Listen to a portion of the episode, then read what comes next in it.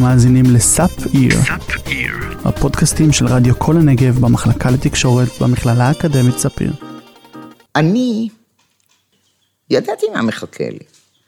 נכון שדברים שרואים מפה לא רואים משם, אבל לא היה מישהו שהיה לו יותר ידע תיאורטי מאשר לי כשזה נפל עליי. היי, אני יובל לוי. אתן מאזינות ואתם מאזינים לאחת על אחת. בכל פרק אני אפגש עם אישה אחרת לשיחה אישית ונשית. הפעם נפגשתי עם ורדה פומרנץ. ורדה היא, איך לומר, אישה של אנשים. שימי אותי על הר בלי אנשים, אני תוך שעה איננה. היא לוחמת אמיתית, והיא מתמודדת עם כל מה שהחיים מזמנים לה בדרכים מעוררות השראה. אני תמיד אמנם אומרת שאני כבשתי את החרמון, אבל זה לא באמת נכון. זו אישה מלאת חיים, שהשכול לוקח חלק לא קטן בחייה. אז הייתה לי ידיעה שלא יכול להיות שכל כך הרבה שכול אני רואה, ועליי זה ידלג, למה מה, אני צדקת יותר מכולם. דיברנו על להיות אישה בצבא, וגם על כמה תקרות זכוכית שהיא הצליחה לנפץ. וכדי להגיע לזה היה צריך להיות גבר בריבוע. על איך מצליחים להיות אימא לגדוד, ותוך כדי גם לגדל ילדים. אני לא חושבת שהם התעוררו בלילה ואמרו אימא. וכן, גם על להיות אימא של דניאל, ולהמשיך בכל יום מחדש לזכור אותו שמח. בחרתי לא להיקבר יחד איתו, מה שמתחשק לי לפעמים, כן? אבל זה לא, זאת לא אופציה. אבל לא, זה לא פודקאסט על יום הזיכרון. זו שיחה עם אישה מיוחדת, שיש הרבה מה ללמוד ממנה. ומזל, שיש לה גם הרבה מאוד מה להגיד. אבל לא 40 דקות שכמה כבר אני יכולה שטויות להגיד. אחת על אחת. בואו נתחיל. אוקיי, טוב, יאללה, לעבודה. טוב, ורדה, שלום. שלום. מה שלומך? הכי טוב שאפשר, זאת המנטרה שלי. אני אשמח שבתור התחלה אה, דווקא את תציגי את עצמך. או-אה. אה, טוב, אז קוראים לי ורדה, ואני אה, בת כפר אזר, גאה. אני נשואה באושר לאישי אבי, ואנחנו הורים לארבעה בנים.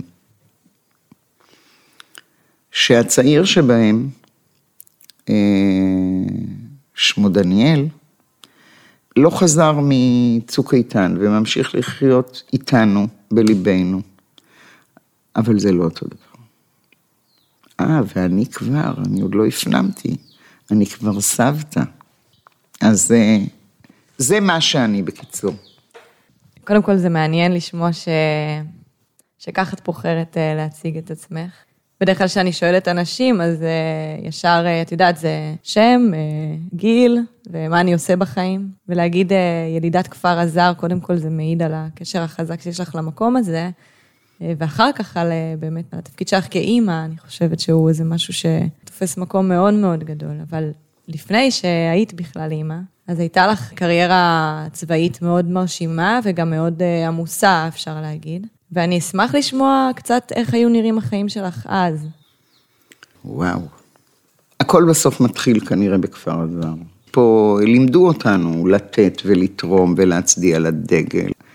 זה לא משהו שאני זוכרת עליו מערך שיעור, אבל אני יודעת שהיה לי מובן מאליו שאני אעשה בצבא את הכי טוב שלי, ו... ואף אחד לא התרגש מזה שיצאתי לקורס קצינות, כי זה היה לא מובן מאליו, אבל כנראה שגם לי זה היה מובן מאליו. ולא בחרתי בקריירה צבאית, לא יודע, זה לא שחלמתי להיות, או... ובאמת מצאתי את עצמי בלי להתכוון אולי, הרבה מאוד שנים בצבא. דובר צה"ל מוסר כי סמוך לשעה שתיים פתחו הכוחות המצריים והסוריים בהתקפה בסיני וברמת הגולן. כוחותינו פועלים נגד התוקפים.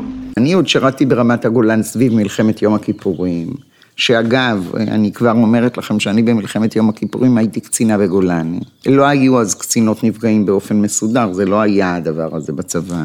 בדיעבד, ולא זכרתי את זה במסגרת ההתמודדות שלי כנראה, ומנגנוני ההדחקה שעבדו שעות נוספות, אני לא זכרתי את זה.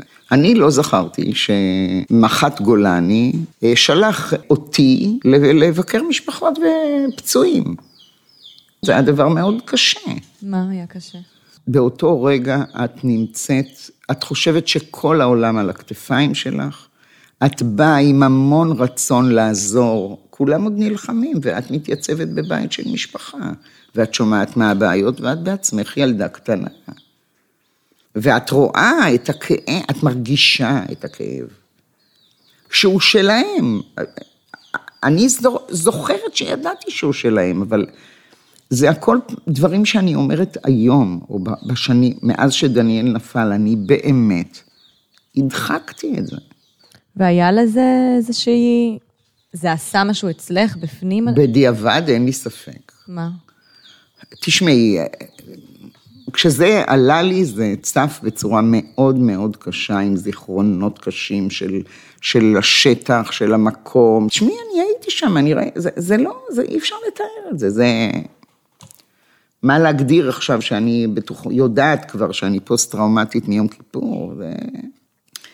זה היה באמת כאילו, אני באמת חושבת שכתוצאה ממלחמת יום הכיפורים, החליטו שצריך להקים מערך באופן מסודר ופורמלי, שיתכונן ויטפל חלילה במלחמה הבאה.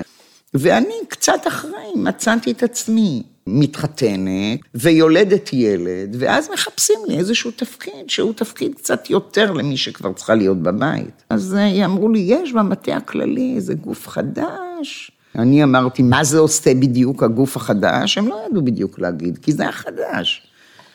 אנשים יש שם? שאלתי. אמרו לי, כן, אמרתי, יאללה, בסדר, אני הולכת. ומה וכך, היה התפקיד? התפקיד היה ראש מדור קשר למשפחות שכולות. ואני לאט לאט, מה שנקרא, ואני באמת כך הרגשתי, שיותר משאני בחרתי בתפקיד, התפקיד בחר בי, וזאת הייתה שליחות שאיננה ניתנת לתיאור. קמתי כל בוקר עם צליל של מנדולינה בלב על זה שאני יכולה לעשות ולעזור ולהיטיב. ותסכול שאחורה אני לא יכולה לחזור. זאת אומרת שאין שום סיכוי שאני יכולה להחזיר את הגלגל לאחור. בעבור איזו משפחה? וואלה, זה היה החלום שלי, אם אני יכולתי להחזיר, אבל אני, אתם יודעים שזה חלום שאיננו ניתן להגשמה, ולא תמיד כנראה חלומות מתגשמים. העובדה היא שהייתי שם שנים, מצאת החמה עד צאת הנשמה. אני לא גידלתי את הילדים שלי, אני תמיד הייתי אה, פאנצ'ר מאחרית, מה שנקרא, זאת אומרת, הייתי האימא הגזעית, מלווה בטיולים, עם נשק, חשק, עושה בלאגנים, עניינים, אבל לא גידלתי אותם. אני לא חושבת שהם התעוררו בלילה ואמרו אימא, הם בכלל לא... אז מה? מה היה באמת? מה שהיה באמת זה שאבי עזר כנגדי, בלעדיו אני לא שווה שום דבר. תמיד כמובן גם הייתה מטפלת, אבל היה אבא שיודע להעניק ולתת ולאהוב. ו... ואני ידעתי לתת ולהעניק ולעשות כל שלאל ידי עבור אלה שזאת השליחות שלי לעזור להם. וילדתי את הילדים ונתתי אותם לאבי והמשכתי הלאה. בלב שלם זה נעשה? כן, לגמרי בלב שלם. זה לא שאני ממליצה על כך היום. למה? כי ממרום גילי היום, אני לא יודעת להגיד אם הייתי חוזרת על זה. כי אני כבר מספיק גדולה, סלש חכמה, לדעת שהנכון הוא איזון. עכשיו, תחשוב נא שהייתי במסגרת גברית, הייתי צריכה להיות גבר בריבוע ולהוכיח. תשמעו, תקרת הזכוכית, להיות אלוף משנה אז, להיות אלופת משנה, המשטרה הייתה עוצרת על פורים, כאילו, כשזה לא פורים. וכדי להגיע לזה היה צריך להיות גבר בריבוע. מה זה אומר להיות גבר בריבוע? אין לי בעיה בכל שעה, איפה שצריך, להיכנס לשטח. נשים, זה אולי השתנה כשאני מסתכלת היום, אבל זה היה משהו מאוד חריג שקצינות הגיעו. אז פתאום הייתי אלופת משנה היחידה או הראשונה בחיל השלישות, שלא לדבר על הגיל שלי, כן? שזה בכלל... ללכת לקורס פומה, אני הלכתי עד הרמטכ"ל לערער על הדבר הזה. מה זאת אומרת שאני לא אלך? מה זה קשור למין שלי? אוקיי, זה לא, לא הייתה פתיחות. וכמובן שלא האמנתי שזה יצליח, אז כמובן שעשיתי את פום בהיריון עם הבן הבכור שלי, ועכשיו תסתירי את זה גם. להסתיר? ודאי, מה? לא משנה, זה בסדר, עד הרגע האחרון עוד אה, הצלחתי, אבל לא... רגע, למה הייתה תחושה שצריך להסתיר? אין לי הסבר. זה היה אירוע, את יודעת מה זה? רב סרן. באה לרמטכ"ל, אומרת לו, מה זה נשים לא ייתנו להם? מה? אני לא, זה מוקלט, אז אני לא אומרת לך מה אמרתי לו, באיזה צורה ובאיזה סגנון. סגנון פומרנץ. דניאל כתב שמה הוא צריך לשפר? להפסיק, לשפר כושר ולהפסיק לקלל. אז אני אומרת לכם, תשמעי, היום את, אתם לא יודעות כמה אני מתרגשת שאני רואה טייסת ושאני רואה מפקדת גדוד. חבר'ה, זה מחמם לי את הלב.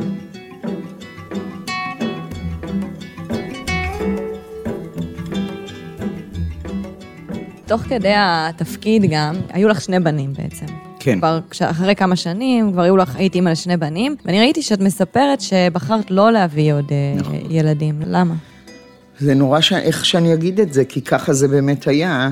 אה, תראי, כל מה שהיה סביבי לאורך 13 שנים, וכל מה שליווה אותי וחוויתי וזה, היה בעצם שכול וכאב, וכולם יודעים בגדול על מה אני מדברת, תאמינו לי, אף אחד לא יודע שום דבר עד שהוא לא חווה את זה. כשאני ראיתי את זה, אז זה פשטני להגיד, אבל אמרתי, טוב, מה אני אעשה להם, אה, להם? עוד אה, חיילים? והם יהרגו? לא, אני לא רוצה. עם החשיבה שאני ממש זוכרת אותה, שאני אומרת, אם חס וחלילה נגזר עליי, אז אחד, חלילה, יקרה לו, אז השני יישאר בן יחיד למשפחה שכולה. אז בן יחיד למשפחה שכולה, הם כבר לא ייקחו לי אותו לפה ול... יעני, אחד יהיה לי. זה מחשבות שאתה חושב עליהן, זה רץ לך בראש, פחות מהזמן שאני אומרת את זה עכשיו, אבל זה רץ בראש. ואני לא. רציתי. אז מה השתנה? טוב, א', אבי מאוד רצה כל הזמן, רצה עוד ילדים, וגם אמר, את רק האינקובטור, ממילא לא מגדלת אותם. ואני הבנתי שלא חוויתי באמת אימהות, שאני לא באמת הייתי אימא, אני הייתי אימא של כל העולם אולי, אבל לא של ה... וכולם גידלו לי אותם. ואז, לקראת זה שהחלטתי שאני פונה לתחום החינוך, רמטכ"ל אני לא אהיה, אמרתי אז מי שהיה שר הביטחון. אז מה, מה יש לכם להציע לי? אחרי שליחות כזאת, שום דבר לא מעניין. ואם יש למדינה הזאת משימות חשובות, אז זה ביטחון. וחינוך, אז אני אלך לעסוק בחינוך. גם ככה הייתי מאוד מעורבת וועד הורים, עם כל זה שלא היה לי זמן, אבל כל מה שצריך, אפשר לעשות בתשע בלילה, הייתי בסדר. ולמבצעים של הילדים, אז הייתי עושה להם דברים מטורפים. איפה סיימנו את כיתה ו'? בלטרון, בטקס רב רושם. איך הילדים מרגישים שאיזו אימא הייתה? אני לא יודעת. אני, אני אפילו, יש רגעים שאני אפילו מפחדת לשאול. תקשיבי, עשיתי באמת הכי טוב שלי. אני, אני לא בטוחה מה שהם חושבים, אבל אני אגיד לכם, ואני רוצה להרגיע את כל ההורים, על מיטת הפסיכולוג, לכל הילדים יש טענות להורים שלהם. אז בטח גם אליי, ואני לא... עשיתי מה שחשבתי שהוא נכון, עשיתי הכי טוב שלי, באמת זה לא מהפה לחוץ. והאמת היא שכנראה בגרתי, ואולי גם התפניתי לחשוב, אני לא חושבת שהיה לי זמן לחשוב בכל השנים האלה של נפגעים. ואז אמרתי, אוקיי, אני לא הייתי אימא, ואני רוצה לחוות את זה, ויהיה לי זמן לגדל. טוב, הלכתי לנהל בית ספר גם כן, ישנתי בבית ספר, ישנתי שם. יום כן, יום לא. למדתי שהם רואים שאני באותו בגד, אז הייתי מחליפה רק את הבגד בבית ספר, בבית ספר שניהלתי, שזה אגב משהו ששכחתי אותו בכלל. אז זה. ואז אמרתי, אוקיי, אז נעשה סבב שני של ילדים, נ... נ... ועשינו. ואז מגיעים לעולם באמת נמרוד ודניאל. נכון. ואת הופכת להיות אימא לארבעה בנים, ואת חיה באיזה פחד שהם יתגייסו לקרבי, או... אני לא יכולה להסביר את המנגנון הזה. אני, מסתבר שכבר בשנת 85, פתאום התגלה לי ששם אמרת, שאני יודעת שאני אחווה שכול, אני יודעת שלי זה כן יקרה. אז ידעתי, אבל זה לא הפך אותי לאימא היסטרית, זה לא הפך אותי ל... אל תלך, אל תיסע, יאללה, שמחתי עליהם. זאת אומרת, הייתי אימא באמת ג'דה במושגים שלי. אז את אומרת, עד כדי כך שדניאל מתקשר אלייך ביום שבו קרה אסון, ואפילו לא עבר לך בראש להגיד, אל תלך. מה פתאום? א', כשדניאל צלצל אליי, אני כבר ידעתי שהוא לא חוזר. ובכל זאת. נו מה? מה, מה? אני שואלת את עצמי, אגב, אנשים לפעמים בדוך, נכנסים בי בדוך ושואלים, למה לא נסעת להוציא אותו? אמרתי, מה זה נסעת להוציא אותו? הוא היה יוצא? הוא הרי לא היה יוצא, והוא היה נחוש בלעשות, ו, ולעשות את מה שצריך. אבל מה זה תוציאי אותו? להפך, הייתי עסוקה בלתת לו את כל הכוח, להמשיך ולעשות ולדאוג לעצמו ולדאוג לחיילים שלו. אמרתי לו את זה גם. אני אגיד משהו שהוא מאוד משמעותי. כשאני חושבת, וגם, כשאני חושבת וגם כבר נשאלתי על זה, מה עשה לי התפקיד? עוד לפני שנולדו דניאל ונמרוד, הוא הפך אותי לאדם מאושר. אני אף פעם לא התעסקתי בשטויות. הוא אמר, היא אמרה, זה, זה לא מעניין אותי בכלל, וואלה, תעריכו מה שיש, תקימו כל בוקר, תגידו תודה. באמת, כל דבר שקרה היה נהדר. מה, מחום אני אבהל? מה, מזה שדרס אותו אוטו? הוא מדבר, הוא uh, ילך, מה, מה, על מה הדיונים בכלל? זה לא היה בכלל קטע של להיכנס למרה שחורה, לחרדות, וכשאמרתי שאני יודעת שלי זה יקרה, זה היה כי איך יכול להיות שלי הם גורלי, מזלי, איך את רוצה תגדירי את זה, יהיה שונה משל כל בית אחר? הרי אין כמעט בית שלא חטף. איך יכול להיות שעליי זה ידלג? זה היה כאילו המוטו של אה, זה יקרה. היו לי כנראה כל מיני אה, חלומות אה, מפחידים קצת קודם, שאגב, גם לא שייכתי אותם לדבר הזה, אבל אני כן יודעת שכשדניאל ירד לעזה, אני כבר התחלתי להרגיש מאוד מאוד מאוד לא טוב. כמה שבועות קודם ביקשו ממנו לעמוד על יד האנדרטה בכפר, בטקס. אני רק רציתי שהוא ישבור רגל, רק שלא יעמוד שם. למה? או, אז זה לא שאני מאמינה באמונות טפלות טפו טפו שמאלה, אבל מעבר לרחוב שלנו גרה משפחה שהבן שלה, 21 שנים קודם, צנחן, מקסים, ביקשו ממנו לעמוד בשעת הטקס על יד האנדרטה. והוא עמד, ולמחרת או יום אחרי לקח אותו אבא שלו לבית ליד, והוא נכנס ללבנון, והוא חזר בארון. אז זה עשה לי אלוהים ישמור, כעת דניאל יעמוד. לא אמרתי את זה כמובן לאף אחד, וכשהוא ירד לעזה, אז זה כבר היה מבחינתי משהו יותר מוחשי. ולא שיתפתי בזה אף אחד, אבל הכנתי טייפ מנהלים, ואמרתי, כשהוא יצלצל, אני מקליטה. בפעם הראשונה שהוא צלצל לא היה לי אומץ לעשות את זה, ובפעם השנייה שהוא צלצל, כבר הקלטתי אותו, וכבר ידעתי שזאת השיחה האחרונה, והכי עצוב, שגם הוא ידע.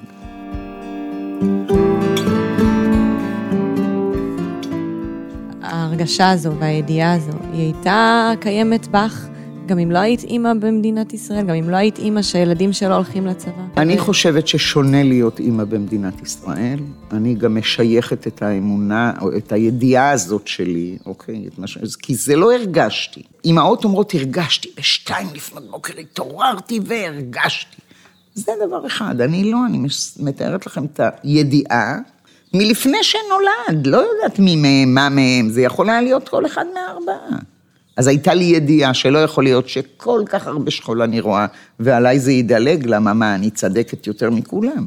לא, אין סיכוי סטטיסטית. מעצם זה שיש לנו כזה צבא, והעובדה שלאנשים יש נשק ועוד כאלה, יש לנו הרבה מאוד אסונות שאין בכלל במקומות אחרים. אז אין ספק שאנחנו חיים בתנאים מסוימים, בלחצים מסוימים. בכל זאת, אה, בשנת 2014, דניאל, שהוא הבן הצעיר שלך, נופל ב... צוק איתן. ואני הייתי רוצה שתספרי לי איך זה שינה אותך, או אם זה שינה אותך בכלל.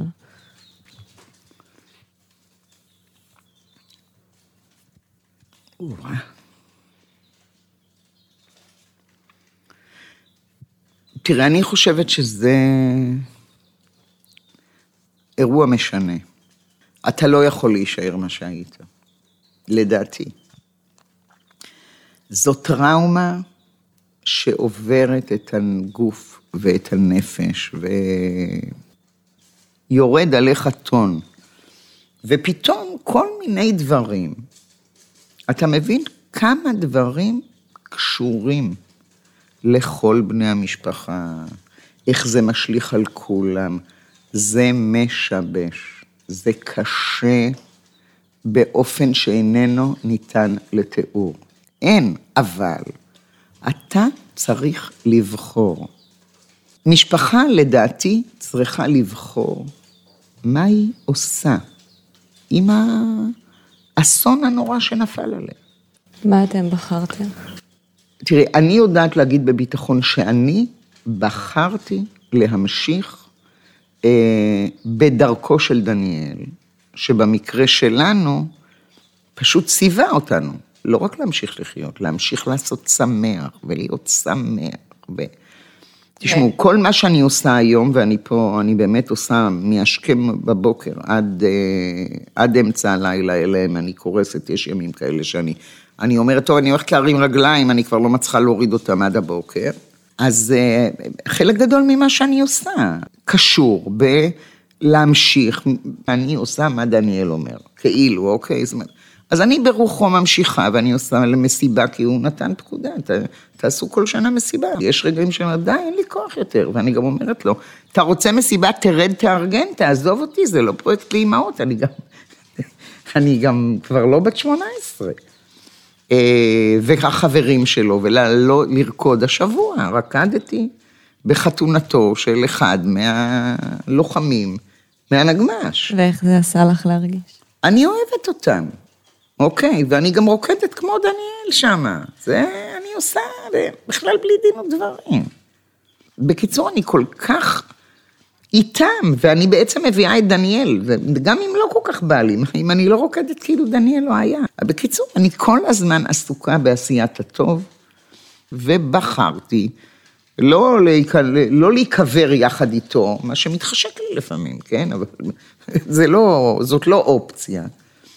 מה מטריד הורים שכולים הרבה פעמים? עוד מעט אני לא אהיה, מי ידע מי זה דניאל? מישהו יזכור?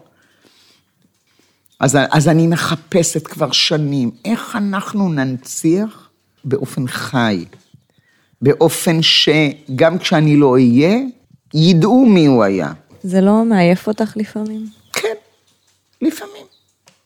את לא אומרת, אולי, אולי אני צריכה את זה במינון נמוך יותר. כן, אני אה, אה, מחפשת כל הזמן. באמת, את נוגעת בנקודות שמלוות אותי. אז אני קמה, אני... יש פעמים שלוקח לי זמן לאסוף את עצמי בבוקר, ואני לא, כבר לא מתביישת להגיד את זה. אני כל הזמן עסוקה בלחשב מסלול מחדש. כי מה נכון, ותראי איך זה מתחבר לשיחה שלנו. התחלנו בזה שהייתי, אני אדם טוטאלי כנראה, וסיפרתי כמה הייתי טוטאלית, מוחלט, בכל מה שעשיתי, וכולי בתפקיד, ולא חוזרת הביתה, וחושבת שזה נכון, לא בטוח, אוקיי? אבל זה מה שחשבתי אז.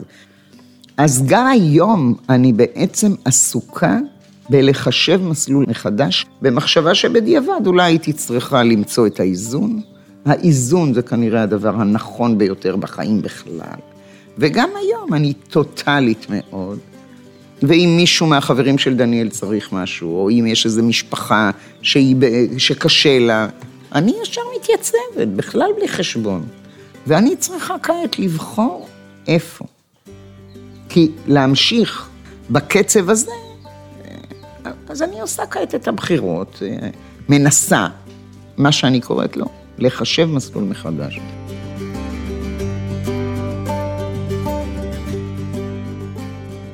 ורדה, יש לי שאלה. מה? שאני חושבת אם לשאול אותה. תשאלי, אני... אישית. ברוב הראיונות שראיתי, ראיתי הרבה, רוב הראיונות שראיתי, אני לא, לא ראיתי אותך בוכה. ותהיתי לעצמי איך היא עושה את זה, וגם למה, למה היא עושה את זה. טוב, אני אגיד שקודם כל אני בוכה. אני גם בוכה. אה, אני כנראה, אה, בצורה שבה גדלתי, אה, זה, זה לא דברים שהם נחלת הכלל. אני חושבת שיכולתי לבחור בקריירה של שחקנית, ודי להצליח בה. לא יודעת, אני אולי מהדור ההוא שלא משתף ברגשות, זאת אומרת, אני מדברת בכנות רבה ולא מסתירה כלום, אבל... אני גם חושבת שגידלו אותי פה ככה בתור חזקה, כאילו. ובתפקיד? אה, על יד אנשים אף פעם לא. אף פעם לא. זה לא אומר שלא היו מקרים שהייתה יוצאת ממני משפחה, והייתי, אני זוכרת, מסתובבת, מסתכלת דרך החלון, אף אחד שייכנס לא יראה ש... ובוכה. שלא יראו. בוודאי. אבל זה לא, זה, תשמעו, אני נחשבת צוק איתן, אבל אני לא חסרת רגשות, ההפך לא נכון. אני מאוד רגישה לאנשים, אכפת לי מאנשים, אני אוהבת אנשים. שימי אותי על הר בלי אנשים, אני תוך שעה איננה. את יודעת, אני מסתכלת לפעמים על השלב שבו אני זוכה לתכנן את הקבורה של דניאל בכפר. ואני עומדת שם ומנהלת מבצע, ממש, עם הטרקטור, יעשה ככה וזה יעשה ככה, ופה תעשו ככה, ו... ואני עומדת שם, תגיד, מאיפה אני כל כך לעשות את זה? לא יודעת. אוקיי, אז לא בכיתי שם, אוקיי, ויש לי רגעים כאלה, תשמעי, אין, זה כאב פיזי, האובדן הוא כאב פיזי, אני מרגישה אותו אה, כל הזמן. אני אומרת לך את זה, ואני כעת מתאפקת מלא להחזיק איפה שכואב. כואב, כואב, כואב. אבל, נו מה, להתאבד? אוקיי, אז אני, יש, לכולנו יש הרבה יותר כוח ממה שאנחנו חושבים.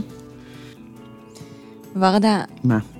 אני יכולה לשבת פה עוד שעות ולשוחח. תחזרי לשדרות. עד כאן בינתיים. תודה לכן ולכם שהאזנתם לאחת על אחת. תודה ענקית לחן אברמוביץ', שסייעה בהפקת הפרק. אני יובל לוי, ואנחנו ניפגש בפרק הבא, לשיחה אישית ונשית.